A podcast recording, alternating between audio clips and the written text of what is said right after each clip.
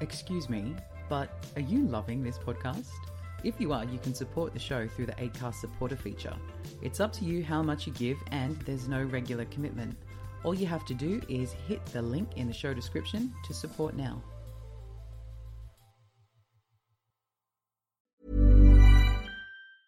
This Mother's Day, celebrate the extraordinary women in your life with a heartfelt gift from Blue Nile. Whether it's for your mom, a mother figure, or yourself as a mom, find that perfect piece to express your love and appreciation. Explore Blue Nile's exquisite pearls and mesmerizing gemstones that she's sure to love. Enjoy fast shipping options like guaranteed free shipping and returns. Make this Mother's Day unforgettable with a piece from Blue Nile. Right now, get up to 50% off at BlueNile.com. That's BlueNile.com.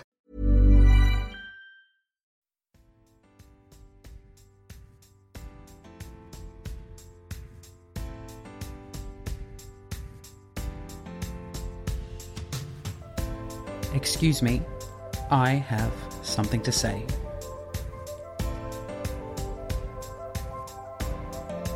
Hello, and welcome to Excuse Me, the podcast where we have real and open conversations about life and everything it throws at us. I'm your host, Sean Philip Naylor, and if you're tuning in for the first time, don't forget to hit that subscribe button so you never have to miss an episode. You can also join in the conversation by surfing your way over to the show's official website or follow along on the show's official Twitter, Facebook, or Instagram pages where you can slide into my DMs and let me know your thoughts on the show or even future topics you'd like me to tackle. And as always, those links are embedded into the show notes for you. This week, I want to start with a big hello and a big thank you to all of you lovely listeners that just keep coming back for more. I'm so grateful for your support. Thank you. And a big hello and welcome to all of you new listeners out there. You picked a great episode to join in on. Also, feel free to rate and review the podcast if you're an Apple Podcasts listener. This week, my special guest is an award winning stand up comedian, presenter, and comedy writer, and also just a bloody lovely human being, Sian Davis. Sian is currently at home in lockdown in the northwest of England, so I decided to take full advantage of her newfound free time to have a long overdue catch up with Sian and to talk about how she's chased her dream to become a stand up comedian, what lockdown looks like for her, and the initiatives that she's created within the comedy circuit in the UK to help other working class and LGBTQIA plus performers get the chance to follow their own dreams.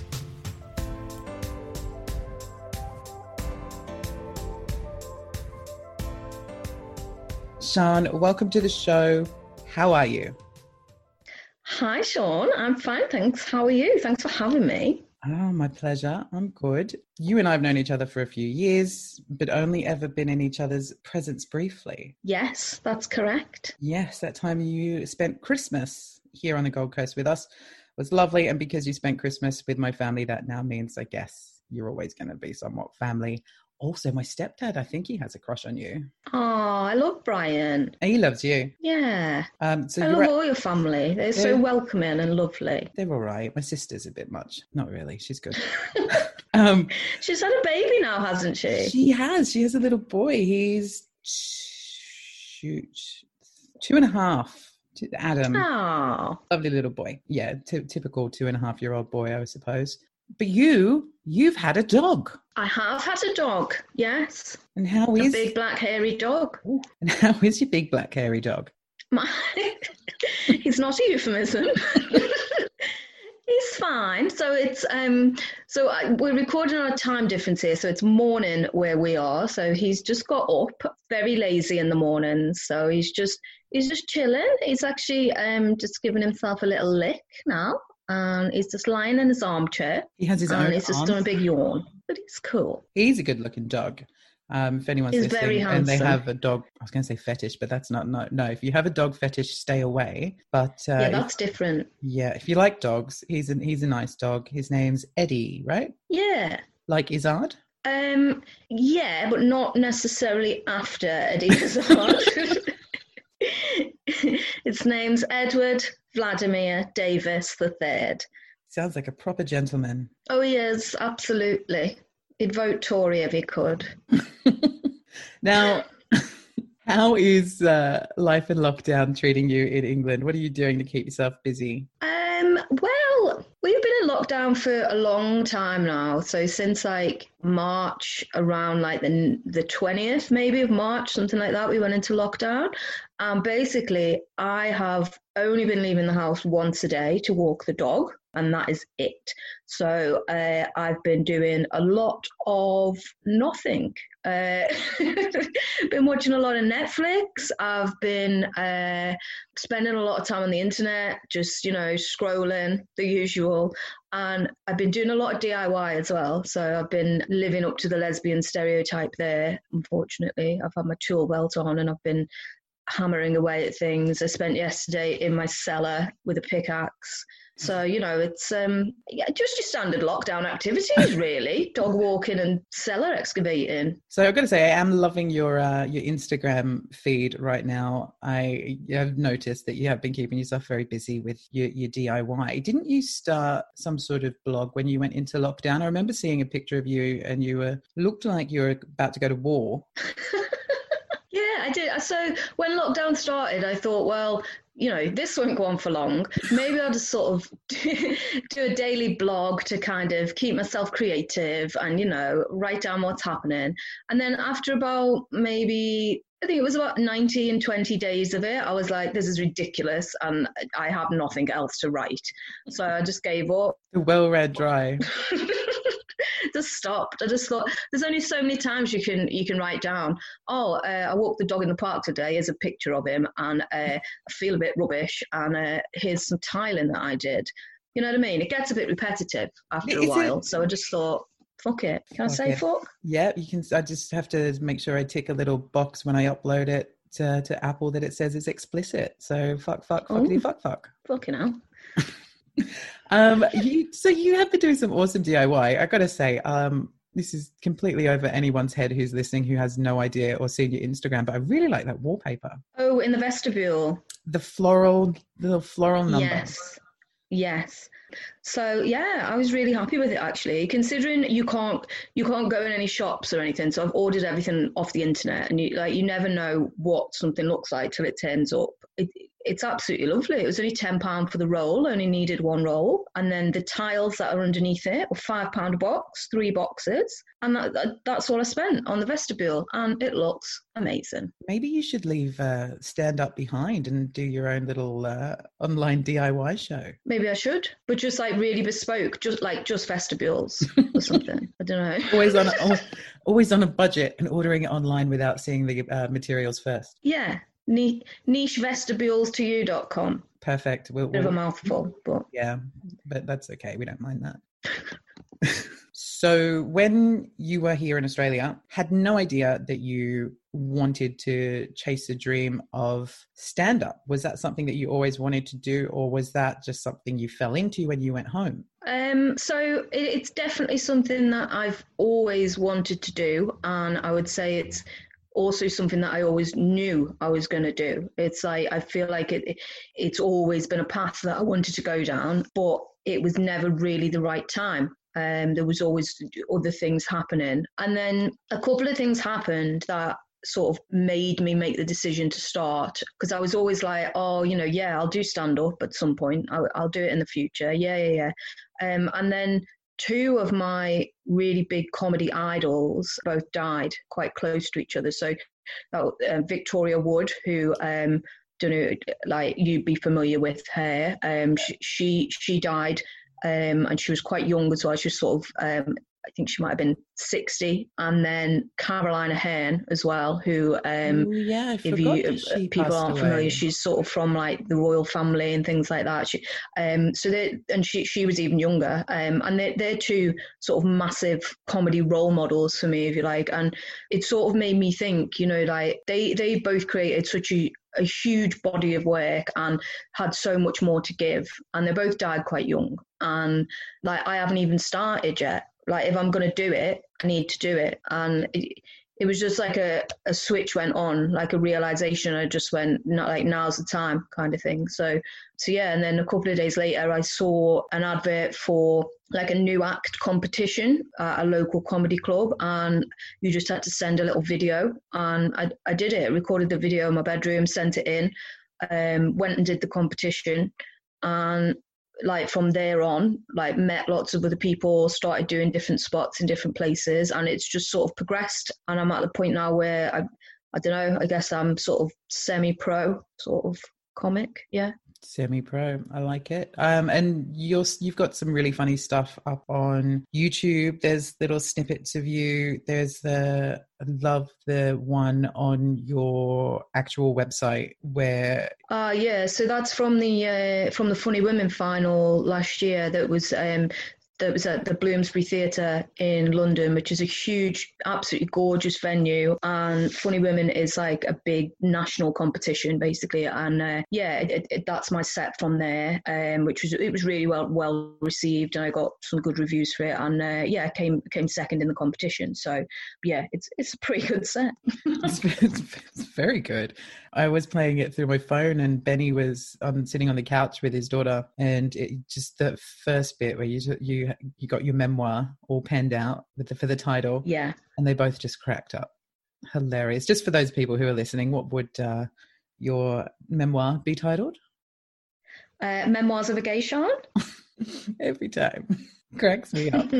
so you are a gay Sian meaning that I you am. identify as somebody in the uh, LGBTQI plus family. How does that work with your stand up and identifying in that way? Have you had any sort of bad responses within the stand up circuit, whether it be hecklers? Because I would imagine the stand up community are, full of, I mean, just generally accepting and funny people. Yeah, I mean, it depends really. So I've never really had like a negative or like directly homophobic kind of incident like that when I'm performing. I guess what what I think is important is, you know, you're a comedian, and first and foremost, you, you need to be funny. But I also think it's important to to own your identity. So one of the first things I do when I come on stage is I make a really quick joke about, you know, the, the fact that I'm gay, but I know that it's funnier than what anyone else in that audience can shout out quickly. So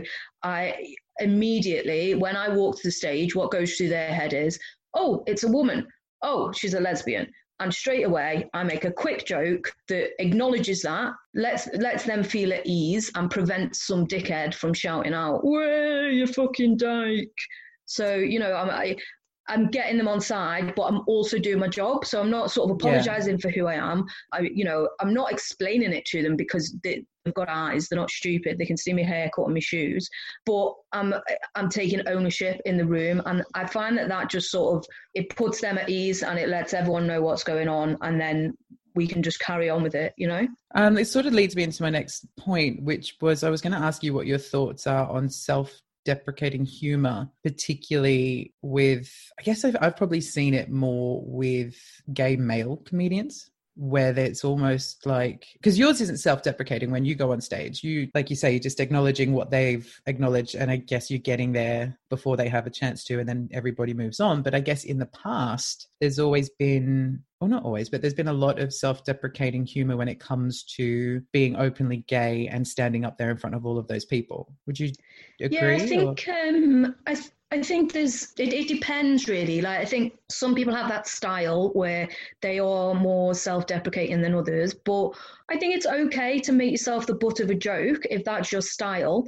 But I don't think you should be doing it to excuse other people's viewpoints. You know, like I think you've got to look at it in, in terms of sexuality, race, gender, anything like that. It, it's okay to to joke in some ways but you know there's a definite line somewhere and it, it you know you you've got to make sure that you're not punching down and even if that punching down is is at yourself you just think of think of how that might be used in other ways. So if if you know if you're making a joke about gay people or whatever and you're like well that's fine because i am gay. Okay but imagine the gay kid in school having that repeated at them if you know if your work was on TV or, or whatever.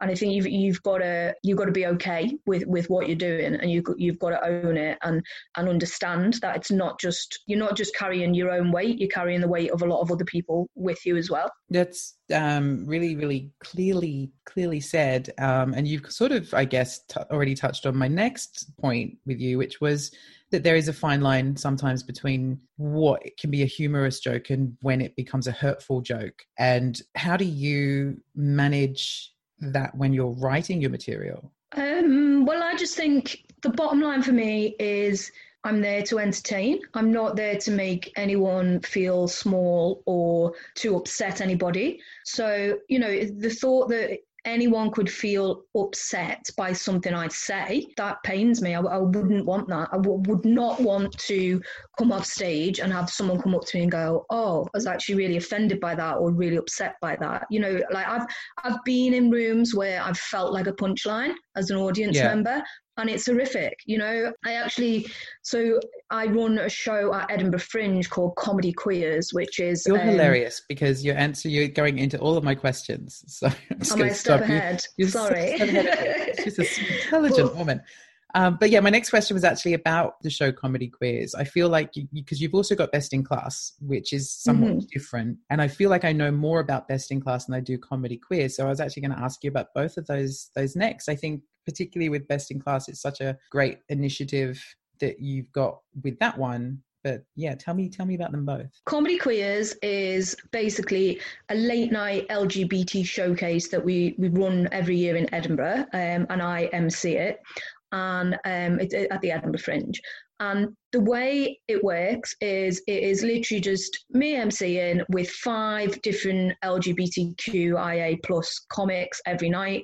They all do sort of like five to ten minutes, plug their own show, and that it's just it's a great sort of evening of just like quick fire entertainment. Um, if you don't particularly enjoy someone you'll enjoy the next one. But what we've done with it is we've created a really friendly environment where, for an audience member that's queer, it can be difficult sometimes. You go into a show and you're thinking, Am I going to be the punchline? Is there going to be something said here that I don't, you know, not that I don't agree with, but that sort of disagrees with my whole intrinsic being. Like is there you know because yeah. because we can all disagree with a viewpoint but when when it's about you it's um it's really hard you know? And then if, if that does happen what do you do? Do you just sit there and take it? Do you stand up and walk out? Do you create a scene? Do you complain? A lot of queer people don't want to put themselves through that so they won't access mainstream comedy because they're afraid of being ridiculed and made fun of. But with comedy queers we aim to make it a safe space. We aim to make it acceptable and, and accepting for, for everyone, whether you, whether you're queer or an ally, you're just looking to have a good time. Just come in and enjoy it, and you know you won't be made fun of, you won't be ridiculed, and you won't be the punchline. You know we're we're there to have have fun, have a good time, and it's it's such a good show. I love it because literally anything could happen. From my point of view, it's um like it's it's it's done sort of late in the evening. We're about like half eleven now. We do it. We used to be later. We used to be like quarter to one in the morning. But it's like after a really long day at, at Edinburgh. So you know you're at the Fringe. Last year I was doing three shows a day. So I'll already performed at two shows. I'll have seen a lot of shows as well. Um, I'll have been around being really busy, and then I get to Comedy Queers, which is my last show of the day, and it's just so uplifting like it's always like you'd be there waiting saying like oh we're going to get how many audience members are we going to get? And all of a sudden five minutes before it's about to start taxis will pull up with just people in like feather boas covered in glitter like just we're here for the queers! And like everyone just comes streaming in. We play um we always put on like let's have a kiki at the start. So we're all sort of having a little dance and having a good time. And then we just we just go for it and we just have an hour of madness. And it could be, we could have comedians on that are um, really experienced sort of you know, acts that have got their own show. We could have comedians that are just sort of experimenting with something new. We, we have like sort of variety stuff as well. So there'll usually be like some, some crazy kind of musical act or whatever going on. And it's just a sheer joy. And I, I literally come out of that room at like half past 12 on, on an absolute high. It's beautiful. I love it amazing. And now uh, I'd like to go So let's uh, get this pandemic out of the way so that uh, we can come back over and uh, go to the Edinburgh Fringe and be a part of that. I can do my feather boa. Benny likes a good feather boa, so we'll be. Uh, I bet he does. Ooh, yes, we'll be there with uh, bells on. And um, what about your other show that you work on, which is Best in Class?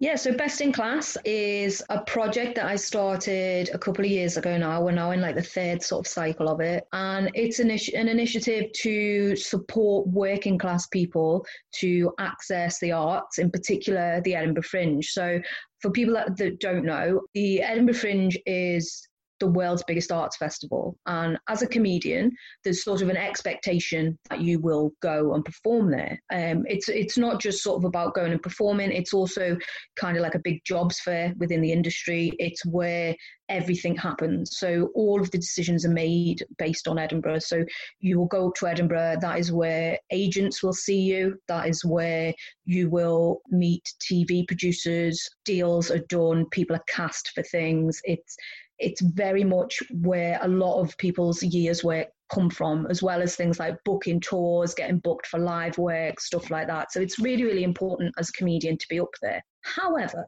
it's very, very, very expensive and it limits people accessing it because of the expense. Now, the issue is for someone from a working class background, they may not have or they, they will not have access to that money. So um, basically, what, what, happened to me was um, before I was in the position to take a full show to Edinburgh, um, when I was still quite a new comic, I wanted to go up and I wanted to maybe be part of like a showcase because there's lots of sort of things where maybe you you'll be on a mixed bill with people and it gives you a bit of an idea of, of what what it's all about. And I applied for a well-known showcase and I was asked to audition for it and I thought, great, this is brilliant. You know, I can go up, I can do this. They told me that if I was successful at the audition, I'd have to put up eighteen hundred pound by the end of the week to secure my place on the show. Now there was the potential to earn that money back based on ticket sales in six months' time time. It didn't cover accommodation or anything like that. It, I'd also have to do a lot of marketing work and things like that. So I was I was torn because I really wanted to do the show. I wanted to be up there, but it was also a lot of money, and I, I don't live in a world where I can just pull eighteen hundred quid out of my back pocket. Yeah. Um. But what I did was I I arranged to borrow it off my credit card. And at the same time, I was chatting to a friend of mine who's also a working class performer. And she said, Well, maybe we could do a crowdfunder and try and help you out even if you only get 100 quid you know that's 100 quid less you'll have to borrow. So she put a, a crowdfunder up there and she mentioned that i was working class and she mentioned the show and she mentioned how much it was going to cost me Mom deserves the best, and there's no better place to shop for Mother's Day than Whole Foods Market. They're your destination for unbeatable savings, from premium gifts to show-stopping flowers and irresistible desserts. Start by saving 33% with Prime on all body care and candles. Then get a 15-stem bunch of tulips for just $9.99 each with Prime. Round out Mom's menu with festive rosé, irresistible berry chantilly cake, and more special treats. Come celebrate Mother's Day at Whole Foods Market. Quality sleep is essential. That's why the Sleep Number Smart Bed is designed for your ever evolving sleep needs. Need a bed that's firmer or softer on either side? Helps you sleep at a comfortable temperature? Sleep Number Smart Beds let you individualize your comfort so you sleep better together. JD Power ranks Sleep Number number 1 in customer satisfaction with mattresses purchased in-store. And now save 40% on the Sleep Number limited edition Smart Bed for a limited time. For JD Power 2023 award information, visit jdpower.com/awards. Only at Sleep Number stores or sleepnumber.com. And people started donating and people started sharing it. And within an hour of that going live online, I received a phone call from the promoter dropping me from the from the audition. They said that I'd lied about my finances. They said that this was probably wasn't the sort of thing for me and that they didn't really want to work with the likes of me. Yeah, That's, I was, uh, uh, it was horrendous to be honest, absolutely horrendous. He did, the guy just sort of went apeshit at me down the phone for about 20 minutes, didn't really give me a right to reply. And uh, I came off the phone absolutely gutted because all my hopes and dreams had just gone. After being really upset for a couple of days, then I got really angry about it. And I was like, well, hang on a minute, because it's not just about me. You know, I'm, yeah, I'm working class, but I'm in a position where I can borrow that money off my credit card if I need to. You know, I, from a working class background, but I'm I'm not not as disadvantaged as some people that I know that are working class. You know, I, I know some people who have to borrow money to get a bus to go to gigs and things like that. So you yeah. know, I'm I'm all right. I've got my my house, I've got my car, I'm I'm working, I'm okay. So I decided what I was going to do was I was going to do something to change it. So I, I didn't really know what I was going to do. I, I, had no idea what I was letting myself in for, but I thought, you know what, I'm going to do something. So I applied to run my own show, which was Best in Class. It was a showcase that was just working class comedians. So I got I got eight working class comedians. I sort of put a thing out online and asked people to apply for it. I picked the eight people that I, I thought were going to be good on the show. And um, we crowdfunded to pay for our costs. They had to pay their own accommodation and things like that and their travel. The key thing was I wasn't going to make them pay for to take the show. So I wasn't going to ask for any money off them because I, I wanted them to just have that have that access without paying for it.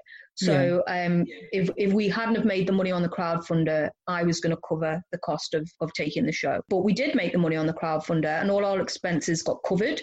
And then um, we did the show every day in Edinburgh. Uh, we did IMC'd it, and I had two acts each week with me. The way we do it is on free fringe, so it, you don't buy your ticket in advance, you donate at the end of the show. So it's free to come in, and then you put a donation in the in the bucket. Cool. Um, what we did was we everything that we made, we divided it between us, so it was it, everyone got an equal share for the work that they'd done. It was fantastic. You know, we we had quite a lot of media interest in the run up to it. We were in quite a few publications and things like that. I did quite a few interviews and that all sort of helped to drive footfall to to help us make money. You know, the the great thing is that I kind of fell fell upon it by something bad that happened to me, but I turned that bad experience into something positive. And then after the first year, I decided to continue with it. So we did it again last year with eight different working class comics. Again, we crowdfunded. We did um, more shows around the country where people would buy tickets, and that that all sort of fed into the expenses. And it was it was great, you know, working with these comedians. They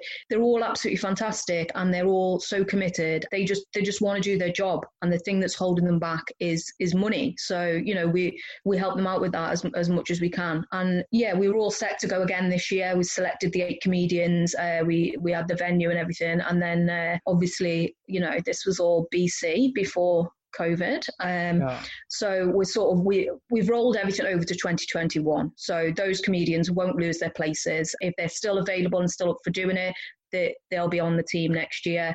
Um, if they're not, we we can get other people in to, to replace them. So well, that you, that's where we're at with it. So yeah, you turned um, um, some serious lemons into some sweet ass lemonade last time. So I'm sure you'll have yeah. roaring success after this whole COVID nineteen thing is over. Yeah, it's um you know I feel like it's just one of those things that it was really needed in the industry. You know because nobody was really addressing it and that makes me angry because I I was a fairly new comic. I only started comedy in 2016. You know, there's been working class people around for quite a while.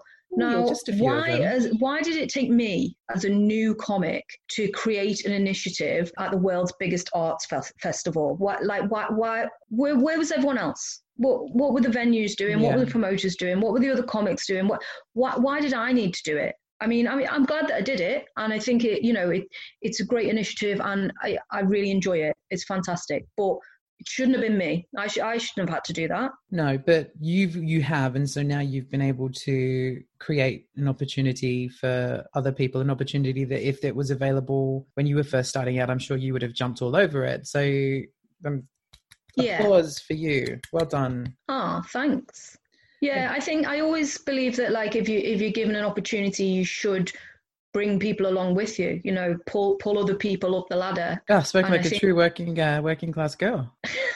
well, yeah, I think I think that's what it's all about. You know, I I had an opportunity and I wanted to bring people along with me, and I will always always support all of the comics that we work with on Best in Class. I always put them forward for different things. And like, you know, if people are sort of asking for recommendations, I'll be like, yes, this guy or this girl or, you know, this person, um, because they're all fantastic. Fantastic. Awesome. My next uh, little tidbit for us to have a little talk about is uh, just around the time of COVID lockdown, so just before, you won an award, Best Debut Show at my hometown, Leicester Comedy Festival. Such a yes. accomplishment. Well done. Congratulations. And I've seen the snippets of your show that are available to me online and very well deserved. What was that whole experience like for you? Absolutely fantastic, to be honest. Um, wonderful to have won it. So, um, basically i i wrote the show last year as part of uh, an initiative with greater manchester fringe. So they they had an initiative whereby they took an act and gave them mentoring um, in order to write their debut show. I was really lucky to get that and i worked with my mentor the wonderful dave williams and i had some funding and things like that and I, I wrote my show and i was really really proud of it. I performed it at greater manchester fringe in july and then since then I've been editing it and honing it and working on it and tweaking it. And um, the the whole plan was for it to be my debut hour at Edinburgh this year, because that's sort of how it works. You build and you build and you build, and then you take your debut hour up. Um, and everything was sort of slotting into place quite nicely. Um, I was getting sort of good, you know, good reviews for it, good feedback from it. And the first test of the year is Leicester. It's sort of in around February time. It's like the first comedy festival of the year. Um, and a lot of people use Leicester to maybe run out the early ideas for the show that they're going to take up to Edinburgh. So for me, my show was already written, but it was it was being tweaked and it was being moved around. So I knew it was in a fairly good place going into the festival. I did, did the show. I knew it had gone well. Um, it was it was being really well received at the time. It was sort of it all flowed nicely, and I, I know the the audience were really enjoying it. And I came off the stage feeling like, yeah, you know, this is this is in a really good place. When I got, I don't even think I got emailed to say I've been nominated, I think I just got tagged on Twitter and I was like, what? Hold on a minute. this is ridiculous. So I got I got tagged on Twitter saying I've been nominated for best debut show. And I think there were maybe five acts. And of the five acts, I knew three of them, I think. And they are all fantastic. They absolutely outstanding comics that that I've seen and that I've worked with and that I know are brilliant. And just to even be nominated in that in that lineup was um, was wonderful. There was supposed to be like an awards ceremony and, and all of this, and I was like, oh my god, I'm gonna dress all fancy and go to an award ceremony, and uh, I probably won't win, but it'll be lovely. And then lockdown happened and everything got cancelled. So I never got to go to the award ceremony, but I did win the goddamn award. So you that did. was nice. I got and your an email. acceptance speech was amazing. Uh, it's yeah. viewable on your Instagram. And I absolutely adored your not so subtle uh, jab at old Boris Johnson in the background. well done yeah, again. They just, More applause for you. They emailed saying, "Oh, um, like you've won, by the way," and I was like, "Oh, fantastic!" And they were like, "But um, we can't get your actual physical award to you because the company that makes them obviously are in lockdown now. So you need to record a video with just a random item, pretending that that's your award." So obviously, I chose the Communist Manifesto. Sorry. and yeah, I did have a, a few subtle jabs at the you know society as a whole really and the government. So yeah do watch that. Get on my insta uh, and have a little look. And then give the girl a follow as so, well yeah i was yes I was elated to uh, to win the award, but it's also a bit of a double edged sword, to be honest, because again, it would have set me up perfectly going into Edinburgh, as in that's something I could have put on my poster to you know to help with sales and things like that. That I'd won this award, blah blah blah blah. Obviously, you can't take that award away from me, but it will be next year now. So you know, a whole year will have passed. So yeah, it's lovely to have won, but it would have been even lovelier had we not been in a pandemic. but hey ho.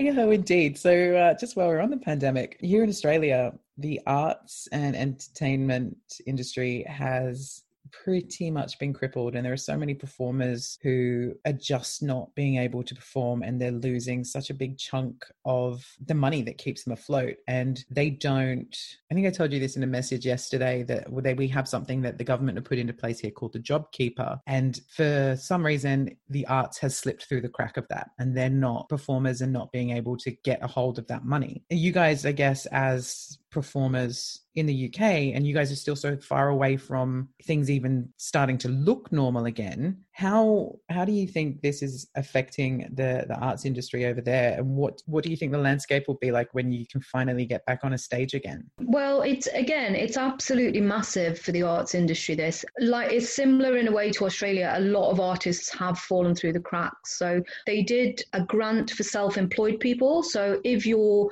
if, if you were like an artist that is maybe like a sole trader, so you just sort of work for yourself and whatever, you could claim three months of your 80% of your income for three months. But it's like based on what you were earning this time last year. So a lot of people like myself who have maybe only been earning as a freelancer in the last 12 months, not eligible for anything. If it's not your full time wage, you're not eligible for anything. So, again, like myself, I work in a part time job.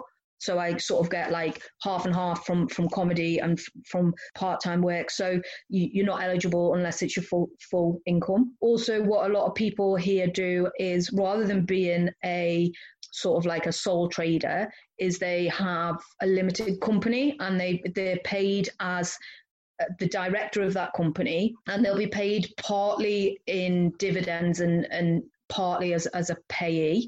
So it's it's very complicated if you're in that situation and basically you're eligible for nothing. So it's it, there's there's a lot of people that have fallen through the cracks. Some people that I know are now basically just on, on universal credit, which is which is our benefit system. Some people have, have managed to get. I guess if you if you made a lot of money last year, you you're you're probably okay because you you'll be getting a good a good amount of money this year. But it, it's going to be difficult for, for a lot of people. Um, there were some grants available through the Arts Council, £2,500 for, for each individual, but not everybody was eligible for that. Even of the eligible people, not everyone will have got it. And, you know, £2,500 doesn't go very far because there's also as, as well as the, the sort of money you haven't got coming in there's also the money you've already paid out. So you know like I, i've already paid for half of my um, festival runs for this year some of them I've been able to roll over the the money till next year. Some of them, some of them are not emailing me back uh, and they've got like 400 pound of my money uh, for example like you know some of them uh, some of them have been really good and they've been in contact saying oh this is what's happening this is what we're doing uh, here's a refund or whatever some of them are, are sort of just going to go bust and keep on money. And people people are in really really difficult situations. The government have made available like loans and things as well, so that that's good in a way. So you can get basically you can get a, a business loan if, if you're a business that is sort of on very favorable rates. So that's quite good for some people. Um, but at the end of the day, it is a loan. So, you know, you've, you've got to, if you're using that to live off, you've got to sort of have a plan for the future. But I think the biggest, the biggest difficulty like outside of individuals is got to be in terms of the venues because there's no way of knowing when people are going to want to be turned to live comedy or theatre or whatever. Yeah. You know, would would you want to go and sit in a small basement with 50 people that you don't know? You know, you, it's sort of it, during this time, even if they said tomorrow, right, everything's fine, go back to normal. I, I wouldn't want to go back into that environment because of you know the understanding of how things how things um, develop, how how the this uh, virus spreads and whatnot. It, it's very difficult. So it, I think, understandably, live comedy will, will not be the same as it was for a very long time. So the likes of the venues, a lot of a lot of theatres have closed, as in they've gone bust, they're gone. So a lot of people, I know, for example, um, a friend of mine runs shows and things, so they they've booked theatres. Those theatres have now gone bust. So they are thousands and thousands of pounds owed to them that they'll never get back you know there's there's lots of things like that i know other people who run like comedy clubs and things like that they're just in limbo they're just waiting there's nothing they can do until they're told that they can open and even when they do open there's there's no guarantee that things will return to what they what they were. Well, I think the public They're going to be it the new rightly normal. quite dubious. Yeah, they call Yes, it this the new new normal, and that's normal. whatever that is. Like we're sort of Hmm. getting back to some level of normality over here. I've returned to work. That's upsetting, you know, Oh, because God, I can imagine. I I mean, I've just had two months off at the beach. Um, no, it's upsetting. it's upsetting because um, you're dealing with the public, and we have all of these. Like in the shop, we have a sign on your window which says, at the moment, ours says you can't have any more than five customers in at any one time. People are just walking in, not not paying any attention, and then you're having to turn not turn them away because they've got these little footprint stickers on the floor outside, just so everybody knows to stand, you know, 1.5 meters apart and you're like, you, can you just wait outside? And they look at you like you've just, you know, you know, spat in their tea or something. They just don't want. yeah.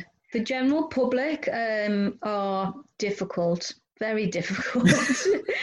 They are. Quite, I um I as somebody that's clinically vulnerable, I take it quite serious. So Yes. um like you know when, when I'm outside, I, I wear a mask. I'm I'm only going out once a day to walk the dog. I don't go into shops unless it's absolutely necessary, and then I will only go into like a small local corner shop and get what I need and run out, kind of thing. Oh, I pay. I don't just get what I need and run out. clinically vulnerable. I'm going to shoplift. Goodbye. No.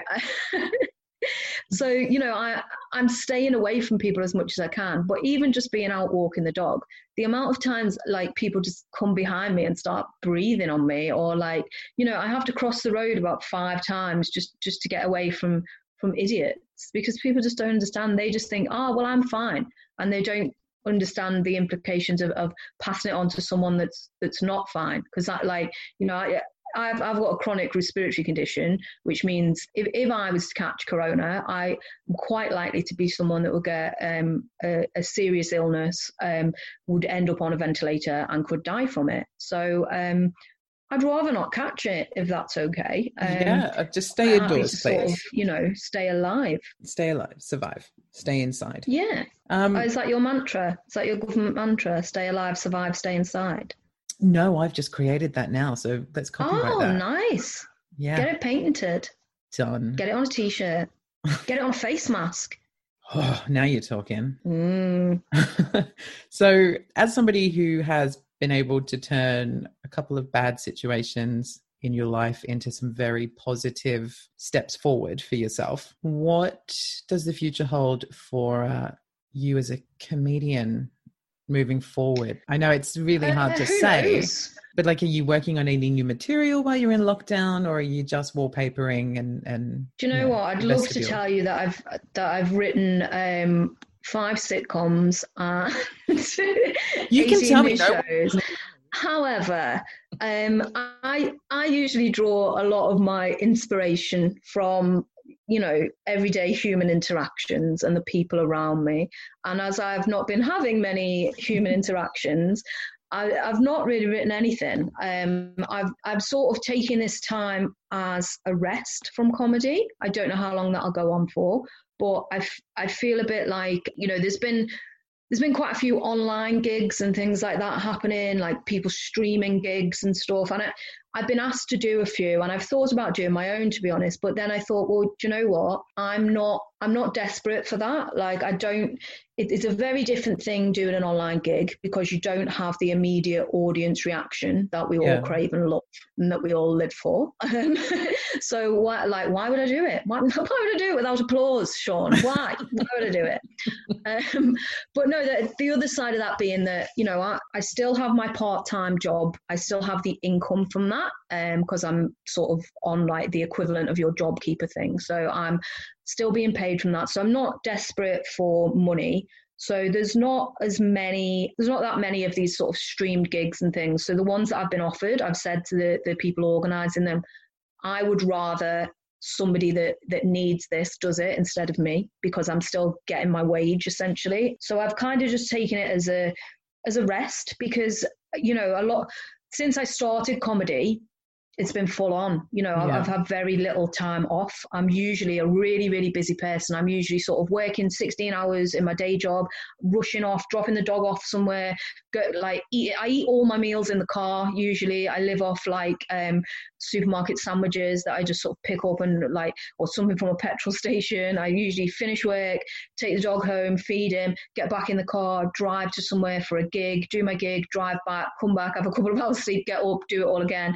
You know, that that's my normal pace of life. So it's you know, it, it's killing me not performing. I love performing and I'd love to be able to perform. But it's also quite nice to just slow down my pace for a little while and just focus on I don't know, like tiling and things like that. Other other lesbian jobs that you seem to have just put on the back burner. Yeah, to chase that I've. I've neglected my woodwork, to be honest, Sian. and uh, the Sandi Toksvig's not happy. She's been in touch.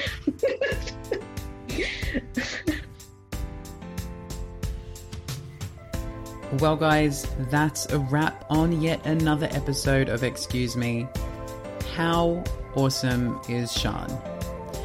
If you want to know more about Sian's Best in Class initiative, head on over to bestinclass.org.uk. And if you're feeling generous and want to support the arts to get more working class comedians exposure on the festival circuit, you can donate to the Best in Class Patreon page over at www.patreon.com forward slash best in class.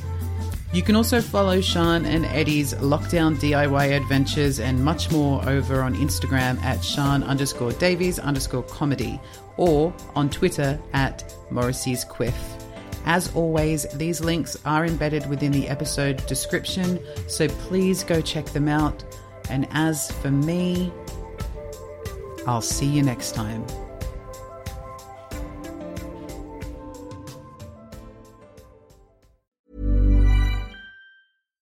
Deserves the best, and there's no better place to shop for Mother's Day than Whole Foods Market. They're your destination for unbeatable savings, from premium gifts to show-stopping flowers and irresistible desserts. Start by saving 33% with Prime on all body care and candles. Then get a 15-stem bunch of tulips for just $9.99 each with Prime. Round out Mom's menu with festive rosé, irresistible berry chantilly cake, and more special treats. Come celebrate Mother's Day at Whole Foods Market. Hey, it's Paige DeSorbo from Giggly Squad. High quality fashion without the price tag. Say hello to Quince. I'm snagging high-end essentials like cozy cashmere sweaters, sleek leather jackets, fine jewelry, and so much more. With Quince being 50 to 80% less than similar brands.